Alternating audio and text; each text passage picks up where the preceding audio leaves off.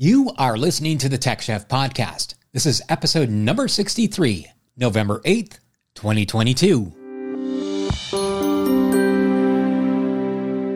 Hi, this is Toby Malbec, Managing Director of Constrata Consulting, coming to you from the MURTEC Executive Conference in Napa. You're listening to the Tech Chef podcast. Off-premise strategy, business continuity. How about a taste test of restaurant technology? Drive-through or curbside, mobile apps or AI. It's all on the menu. Cooking up for the day. It's a recipe for success. You're in good hands with the tech chef. Make a plan to be your best. Strategize with the tech chef. Well, it's me again, Skip Kimpel, and I am back with another exciting episode of The Tech Chef. As expected from me, I will be talking all things technology in the restaurant, hotel, and hospitality industries.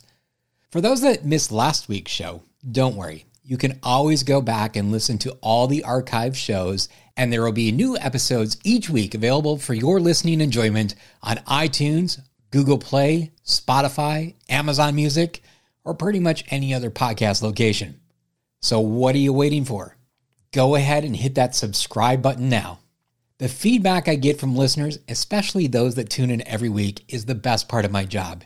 It always makes me feel so warm and fuzzy when people tell me how much they enjoy the show or mention some new topic that we haven't covered yet. Thank you for all of your loyal support. Without it, none of this would be possible. I'm sure I've said it before, but I'll say it again. Thank you. Today is a very important day for those of you listening here in the US. Now, I have to specify that because we have listeners from over 80 countries to date. Now, back to what I was saying, in the US, it is election day. As a matter of fact, if you haven't voted yet, pause this episode, jump in the car, do it now. You can then resume listening once you are waiting in line. Win win, right? The ability to vote is one of those privileges we have as citizens that should not be taken lightly. Last week's Florida Restaurant and Lodging Association show was a huge success. If you didn't get to hear me speak on Web3, don't fret. You will have many more opportunities in the near future and into 2023. Now, from what I hear, the reports are in, and it sounds like the MURTEC Executive Summit was a big hit as well. I wish I could have replicated myself and been at both places at once. I'm sure you all missed the mayor of MURTEC after all. Now, the next big show for me is the Restaurant Finance and Development Conference and the Digital Signage Expo, both in Las Vegas in less than a week.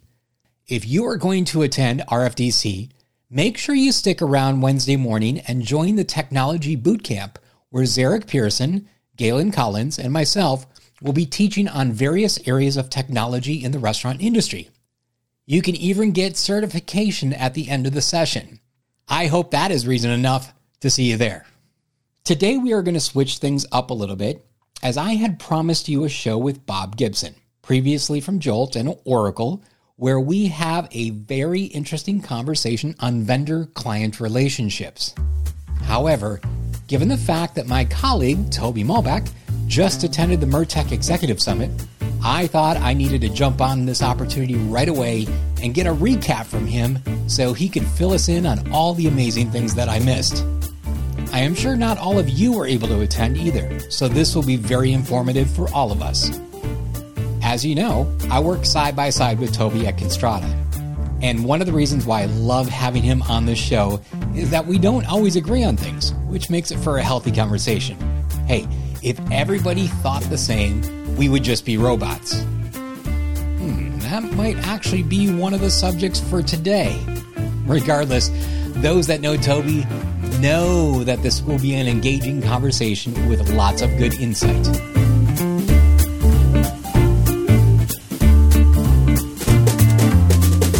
Toby, a man with your last name, I can't imagine talking with anybody else that is in Napa Valley Conference uh, better suited than you. Skip, good morning from a chilly Napa Valley. I was able to hang out with my brethren yesterday in the in the fields. The Malbec grapes were cavorting with the Pinot grapes, and it was uh, it was a beautiful day. But it was cold. It was uh, it's been chilly up here for the last couple days. I uh, I come from just outside of Detroit, where it's 70 degrees, and we had we actually had frost up here last night, so uh, a bit of a surprise, but still uh, a beautiful part of the world. Well, you know, I'm, I'm jealous that you're there, and I'm I'm here in Florida. I attended a different conference. I attended the Florida Restaurant and Lodging Association show. Uh, but I, you know, Napa's been on my list for the past couple years, ever since they first announced it was going to be there. So I was, I'm super happy that you were able to go. Uh, is the venue nice? It was amazing. They did a, it, they did an excellent job. Um, this area, I, I, don't know if most of your listeners have been out here in a while, just continues to grow and grow. And uh, the, the resort here really outdid themselves. Beautiful facility. They have their own uh, winery here. Uh, the, the facilities were really top notch for a, a conference at this level. So really, hats off to them. Well, that's good. Well, let's start off a little bit about your overall impressions of the conference. I know the MURTEC Executive Summit always has some fantastic content, and it's a little different than the average MURTEC show that happens in April uh, because it's all content, correct? Yeah, it really is different. It's first, it's a smaller group. It's more intimate.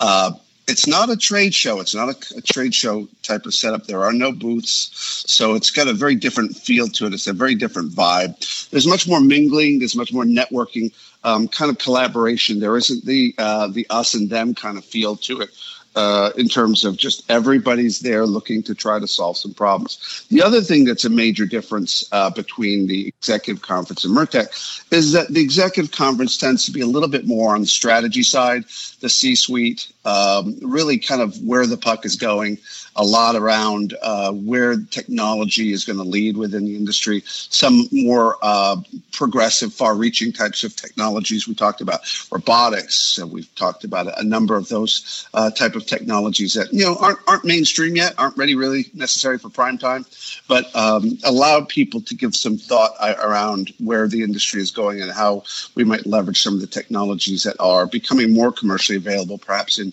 in other industries. It sounds like it was pretty well attended as well. I was really surprised. Uh, you know, obviously it's on the far side of the country for those of us from the, either the Midwest or the East, but it was really well attended. Uh, the other thing that, that's a big difference is sometimes at some of these conferences where the, the content tends to be kind of a secondary approach, uh, some of the conference uh, sessions aren't well attended. These were really well attended. Full rooms, uh, very attentive group. Uh, I still think some of this is kind of the COVID hangover, people getting excited to get back together uh, to collaborate on, on issues that really impact the restaurant industry. So, yes, it was really uh, not only well attended, but uh, a very active uh, group of folks and uh, the right people in the room. So, you've had a couple of days there to digest the entire show. What is your overall thoughts? What are some of your big takeaways from it?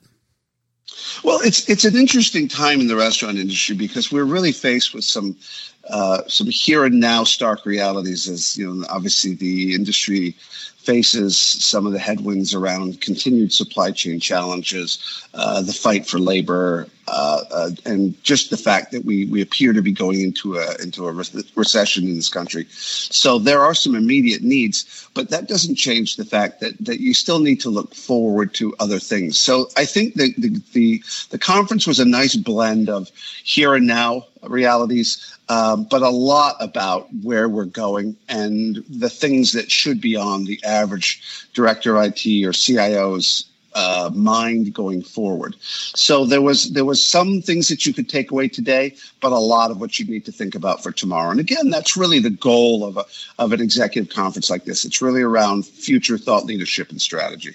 As you well know, um, the restaurant industry tends to be not really the forward thinkers of technology in the past. Right. Historically, we're usually behind the times, and COVID kind of made everybody change their mindset a little bit. Like if you were behind, you were in trouble.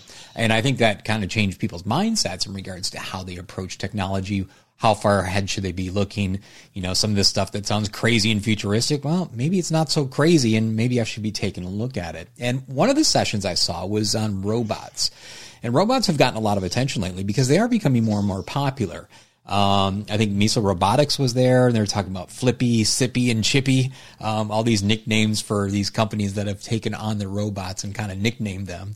What was kind of the thought process behind that session? I mean, was it more about solving for the labor crisis, or or safety in back of house or creating more efficiency?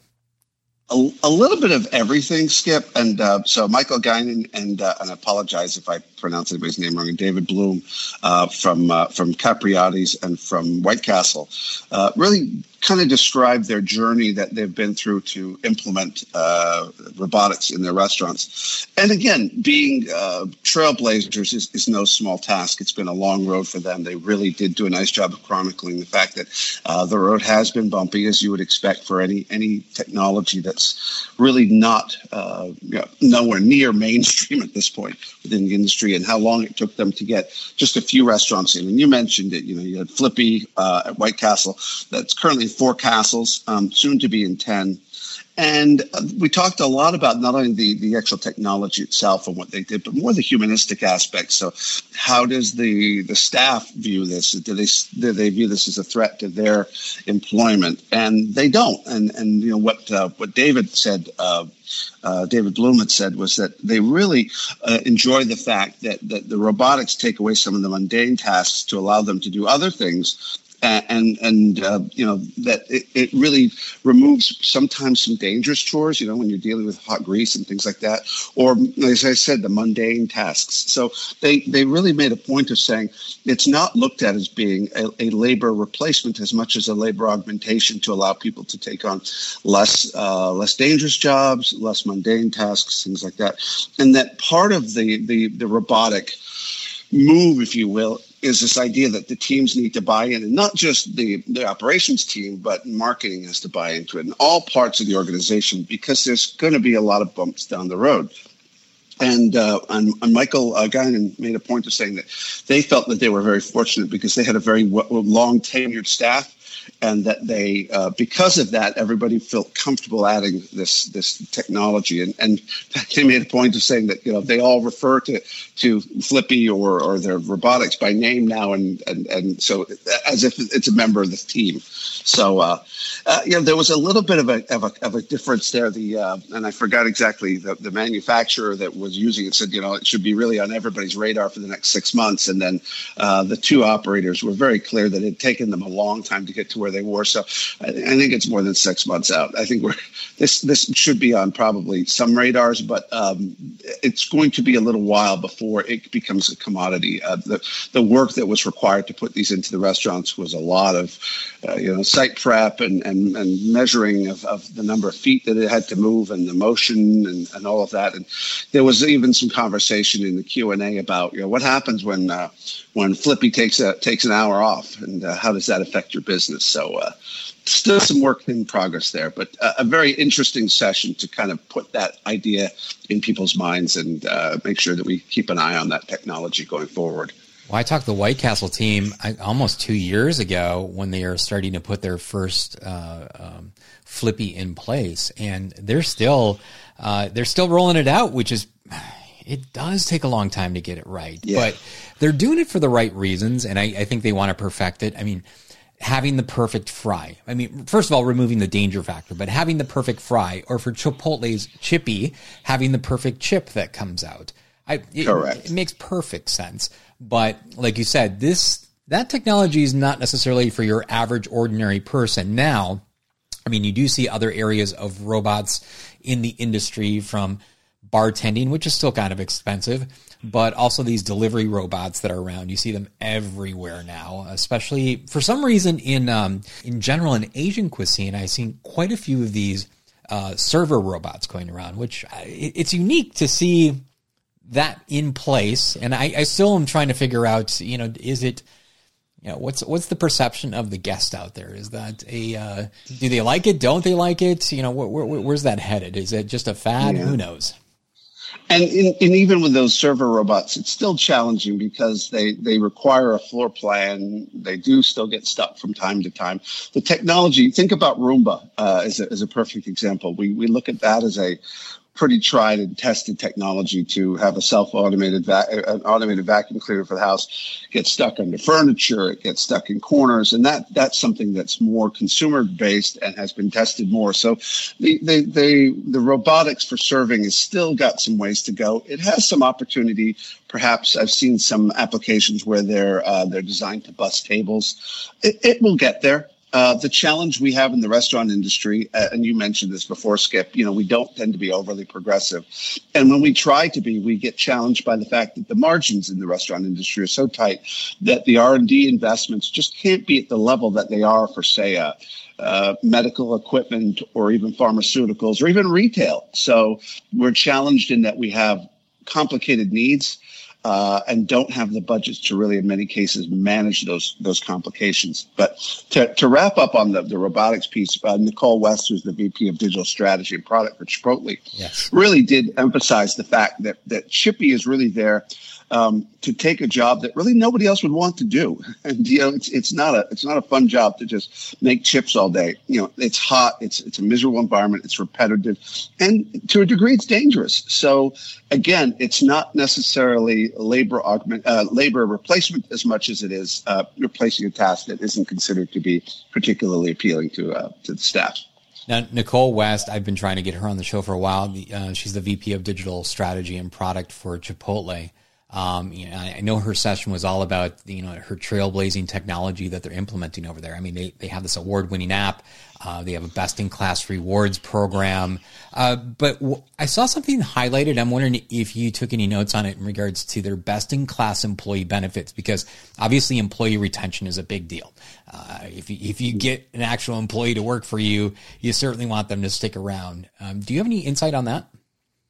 Actually, Nicole didn't go into that in great detail, but uh, did spend a little bit of time, as you were talking about, with their loyalty program that just hit 30 million members, and talked a little bit about where that's going. And, and obviously, some of that is is is part of the secret sauce of what makes Chipotle what it is. But talked about the fact that going forward, they're going to try to take personalization from loyalty to a new level. So, in terms of things like personalization of the menu on the digital, so if you're a vegan, you're only going to be presented with vegan options, or if there's certain things that uh, that you've shown a proclivity towards, that those would be those would be highlighted. But um, so there was a lot of talk about loyalty and just how Chipotle has kind of got that secret sauce mastered as it relates to that. And I noticed the other day that they had a big campaign over Halloween. Um, they launched on Roblox, which is their metaverse platform, where they gave away over a million burritos.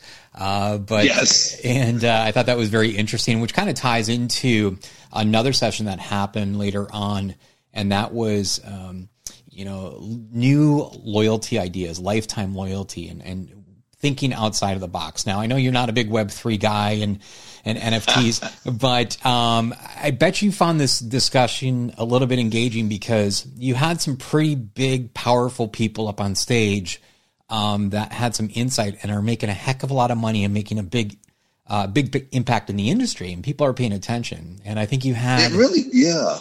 It really was interesting. I have to be honest, and uh, I, I, joke. Uh, Skip and I joke about this all the time, but I, I kind of feel like Tom Hanks in, in the movie Big, where the building turns into a robot and the robot turns into a building. I sit there often and go, "Not sure I get it yet," and um, I'm still kind of an old dog trying to learn new tricks. Skip is uh, Skip has this one down cold. But uh, it was a very interesting in terms of, as you said, you know, Geoff Alexander, obviously from Wow Bao, um, has has been very successful from in terms of really uh, you know p- making that brand so much stronger through dark kitchens and through the the growth in that manner, um, and and really being able to embrace Web three. Uh, they one of the other people on the panel uh, was uh, was uh, Danielle Kimball uh, trivia, interesting piece of trivia. Uh, Menches has now been uh, recorded as the first, as the founder of the hamburger, and so obviously that's something for them to really promote within the uh, the NFT world. Uh, they're doing some local NFTs. They said for their for their best customers, uh, and so there was a, an interesting conversation about that. And then Kevin Tsao, who's the chief megaphone. That's what he calls himself, the chief megaphone at Fighters universe. Um, and so there was a lot of conversation about uh, how NFTs and Web3 is really going to change the opportunity to do a lot of one on one one to one type of relationships with the guest. Uh, and so there was a lot of talk about really that NFTs is really about community and, and creative focus. It's a one to one relationship uh, with the customer and that the technology kind of cuts out the middleman and the opportunities. Uh, Kevin talked about this at length. He said, you know, we, we really don't even know what we can do with this technology yet, what, what the capabilities are. And I think that's what makes it very difficult sometimes as a topic because it's kind of like kind of trying to dr- grab a cloud. I mean, it's just, it's so nebulous in so many ways and we don't know all the possibilities and opportunities. Um, but it, again, that's why a topic like this is so interesting at an executive summit like this because we start to talk about the capabilities, it starts people's ideas going. Um, but yes, um, even for a guy like me who doesn't quite get it yet, uh, very interesting session and very thought provoking. Anybody who's listened to my show knows that I'm a fan of Dani. I've had her on several times and was up at their NFT minting party in Ohio. Uh, but what I like what she's done with your average ordinary guest, I mean, they only have three restaurants, is that she's re- terminalized everything from uh, instead of a non-fungible token NFT to a digital uh, loyalty platform, something that people can understand. Uh, you know, the average ordinary person. So um, it's it's just another way of, of providing loyalty, and that's how restaurants should be utilizing it and pr- uh, rewarding and honing in on your super fans. I think there's massive power behind that. Agreed. So we'll see where it goes. We'll see where it goes. You never know, and it is it is evolving. You might be right at the end of the day. We'll see. Um, now there was a session from RTN around, and this is where the Restaurant Technology Network really excels, and that's their work groups and creating standards. Um, I think they just announced their customer record data standard, their transactional data standard and also a work group that we've been in called the uh, Restaurant Technology KPI Work Group. Did they go into detail about any of those? Absolutely, yeah. No, it was a really good session, and one of the things uh, from a consultancy standpoint that I took away from this is, you know, years ago, the biggest stumbling block in the restaurant industry and the host and the hotel industry at this point was integration, interface between disparate systems, you know, product A and product B. Uh, we fast forward 20, 30 years, and the biggest problem, you guessed it, integration between disparate systems. And so I feel like we're just reliving this nightmare over and over. And RTN's trying to slay the dragon. I give them high props for that. And they've made tremendous progress in terms of developing standards and developing and, and creating awareness. And so, you know, hats off to folks like Robert Peterson at Oracle and Stephen Ellenson at, at AWS. Uh, Russell Cotter's involved from Chipotle, Courtney Radke from Fortinet, Tim Tang from Hughes. These folks are, are working very hard on the behest of the industry to try to create standards to, to finally resolve this. And you know, from a consultancy standpoint, we're gonna we're gonna pick up that that mantle and run with it. We're gonna add things like RTN integration with our RFPs to try to create a little bit more incentive for the industry to really adopt these standards as we continue to have these challenges. But as you said, one of the things that they uh, that they introduced was a restaurant technology capabilities framework. What's interesting about this is it's it's really kind of a playbook of of how to assess capabilities and tie them back to your business processes. Um, it breaks down the barriers between IT and the business. It really looks at how technology should be review, re, should be viewed within your operations. And you know, from our consultancy standpoint, we believe that technology absence of operations is irrelevant. So you know, you've got to start with what is the operational landscape, and then tie your technology to it. And so this is really very much along that same line. Uh, they've identified 13 functional areas and this uh, this information is actually available on the RTN website. It is really good to try to, I'll say, humanize the technology for those people in your organization who believe that all of that kind of stuff occurs behind the curtains and it's it's too complicated because it does tie the technology back to the business process. The other thing that Tim spoke to, uh, and Tim is the director of enterprise solutions at Hughes, is that the organization has has or the RTN as one of its initiatives is now working on creating uh, and identifying uh, KPIs. Uh, within the organization, and they've come up with so far 90 KPIs. I was funny. I was challenging myself over a, glass of Malbec last night to see if I could come up with anywhere near 90. So, kudos to them for coming up with that many. But they're pre- presenting them and prioritizing them in, in terms of different categories. So, what are our essential KPIs? What are our forward looking KPIs? What are some of our labor KPIs and so on? And so, that information will again be put out there with the idea that the vendor community can embrace that and come up with some consistent reporting, um, business intelligence, and so on. So, a lot of good things going on on the RTN front. Well, it's interesting because you've experienced this, and I've experienced this both from the consulting side and the operator side. Is um, I get a, uh, a, senior level executive come up to me and say, "Hey, I need a dashboard and I need some KPIs to report against." And you're like, "Okay, what are the KPIs that you're looking for?" Blank stare. it's like and silence and silence and silence, and and that it becomes a challenge. Okay, come back to me next week and we'll we'll figure this out. And as long as you know, we just need to figure out what data elements to get to in order to provide those KPIs. But a lot of people get stuck on that. And being able to have a kind of a master record of, hey, here's some ideas. How about, uh, you know, if you're marketing, how about this? How about that? Or operations? Um, just having that knowledge base would, would be great to have.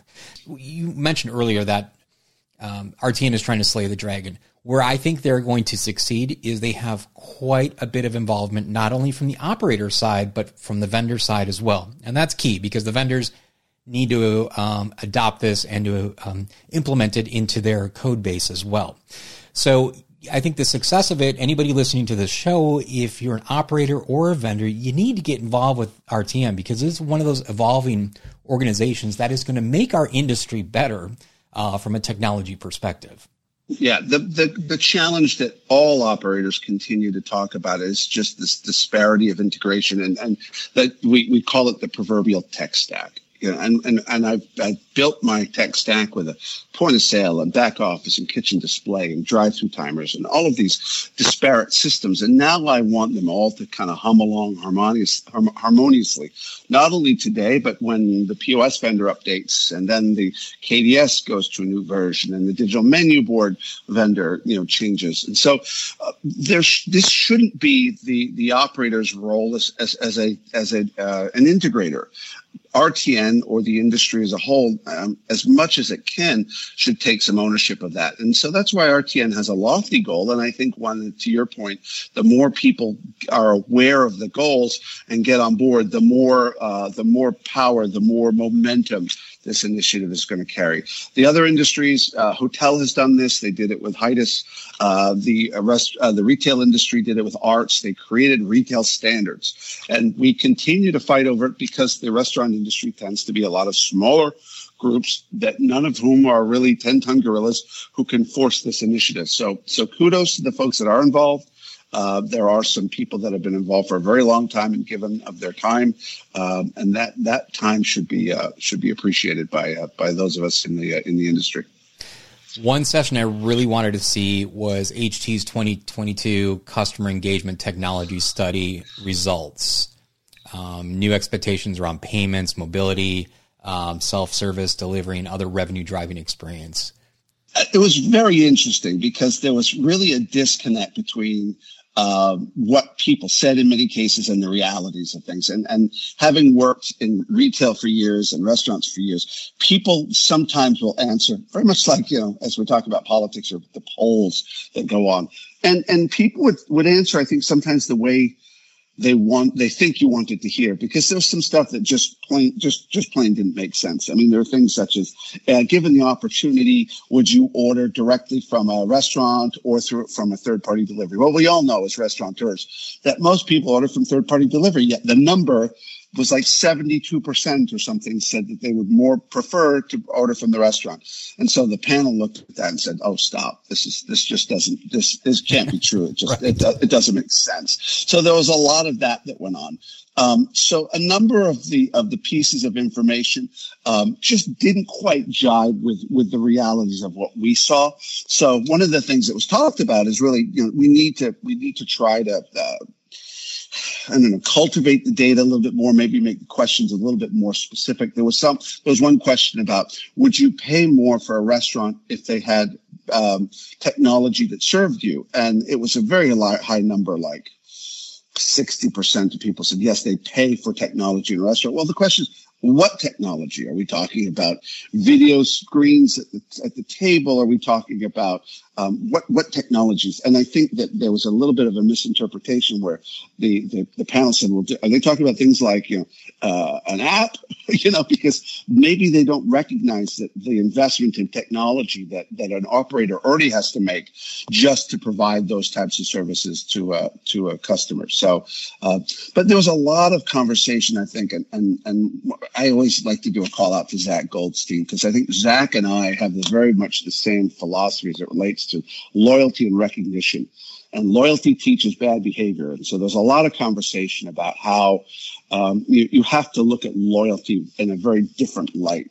And that um, when you're when you're doing that, you all, all you do is is just kind of create this um, you know this this negative situation and so you know we talked a little bit about how to beat the third party delivery vendors you know there there are ways that restaurants can do that and again I, I don't want to, to be disparaging to third party delivery, but we know the margins are tighter. So there was talk about things like exclusive deals made through your through your channels, um, you know, special treatment, and you need to you need to create ways to recognize the opportunity. So I think one of the things somebody talked about was something like a special avocado can be added uh, only on your site, but not on the third party delivery site, uh, and things like that. And the final piece that that was that was made uh, from here, which which is I think a really good takeaway is that um, vendors like DoorDash and Amazon don't allow you to check out as a guest you have to authenticate yourself. You have to say, I am Toby Malbec. I live in, you know, XYZ and give all of your information. They don't allow you to check out anonymously. Why? Because they want that guest data and they've got to, and they can use that guest data to now start to market to you and create a guest experience. Something like 80%, I think was the number they're throwing out, 80, 85% of operators who have their own channel allow a guest to check out as a guest as a, and not fill out that information, and a great opportunity is lost. So that was that was a very interesting takeaway. Well, Toby, I think a great way to close out this recap is really the last session that happened at the conference, which was IT leaders sharing their aha moments, um, tools and techniques that truly transformed their business. And I saw they had somebody up there from Starbucks. Were there any true aha moments from you from that session? You know, I think a lot of it was really, and you're right, Flavio Diamante. Um, apologies, Flavio. I can never get your name, last name right. Diamante, I think it is, and Justin uh, from Dine Brands talked a lot about the kind of the, the realities of today's experiences of of just the, the challenge for labor, uh, you know, the, the customers' requirements. And, and, you know, customers are, are pretty demanding, as are, as are our employees, by the way, but customers are looking for an awful lot. And the question is, you know, what are, what are they willing to pay for? Uh, that we found out, uh, through a lot of things that customers are willing to pay for convenience. Uh, how much they're willing to pay, that's somewhat elastic. But the challenge around labor, the challenge around making sure your technologies it, it, it speaks speaks to each other. Obviously, an organization like Starbucks that's done it's a lot of its own labor. That problem is, is isn't as great as, as most of the mainstream restaurant operators is. But the we, we all are kind of dealing with the same thing. We're dealing with a shrinking labor pool. Uh, we're dealing with uh, a, a labor group that that is you know, really driven and motivated for things like quality of life over quality of work necessarily. Um, there was actually uh, before we before we get off the interesting uh, the keynote speaker was very much about that. Um, and uh, Dr. I'm, i want to look up her name so I don't get that wrong. Dr. Gil, uh, Deborah Gilboa uh, is a resilience expert. She talked a lot about how the employee of today is a very different employee than when we all came up through the restaurant industry and is looking for different things. And how we need to create a, a, a basically a value proposition for our employees and, and show them that there's a path forward. So the, the humanistic aspect of restaurant technology uh, can't be can't be overlooked. And, and the fact that while we may be able to create great technology and get to the point where RTN provides us integrations and, and a framework to, to be able to build that, at the end of the day, and even if we have robotics in there somewhat, at the end of the day, we're still dealing with human beings, human beings that have uh, emotional needs and, and financial needs. Uh, and so we need to be able to build a structure that's supportable, um, given that new framework and that new employee that's coming into our into our workplace. Toby, as always, it's great to have you on the show, and it's awesome to work with you. And uh, thank you for providing us your your feedback, your input. Uh, it's probably a little early there in California, and you guys probably had some pretty good uh, parties last night. So, and drinking some pretty good wine. So, I, I thank you for uh, taking the time this morning to really tell everybody what they missed if they weren't already there. So, thank you. And just a call out for March 6th and 8th in Vegas uh, for MURTEC conference, and that one's a bit more conventional. Uh, that's the uh, the full blown, if you will, um, with with the with the small trade show. But again, HT uh, does a nice job of putting this on. The content here was was very very good uh, in terms of just getting people to think, um, and I think that uh, they will do a nice job in March as well. So, Skip, thanks for having me, and we'll talk again soon.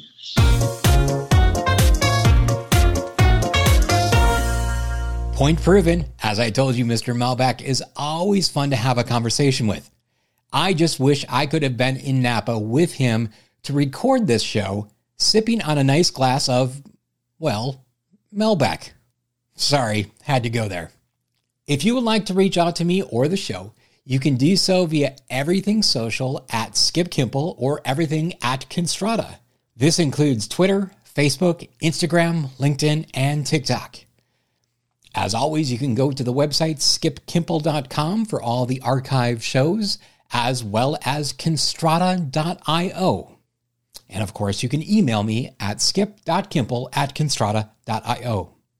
Okay, next week, I am going to bring you the show that got bumped, and I will be talking with Bob Gibson, who many of you know as the previous Chief Revenue Officer of Jolt and spending countless years over at Micros and Oracle. Do vendors hate customers? What is the breaking point? Is it appropriate to fire a customer and when? How can you make your vendor and customer relationship be healthy and fruitful? Having always been on the operator side, I certainly have my viewpoints, so Bob and I will go head to head and have a very spirited conversation. Well, that's it for Election Tuesday. Remember, go out and vote, as it is so important to do. And don't forget, this Friday is Veterans Day. It is because of those sacrifices our brave men and women in the armed forces have made for us that continues to provide us our freedom and the privilege to vote. If you see a veteran, thank them. Shake their hand. If you see any at a restaurant, pay for their meal. If you see them on a plane and you're sitting in first class, give up your seat.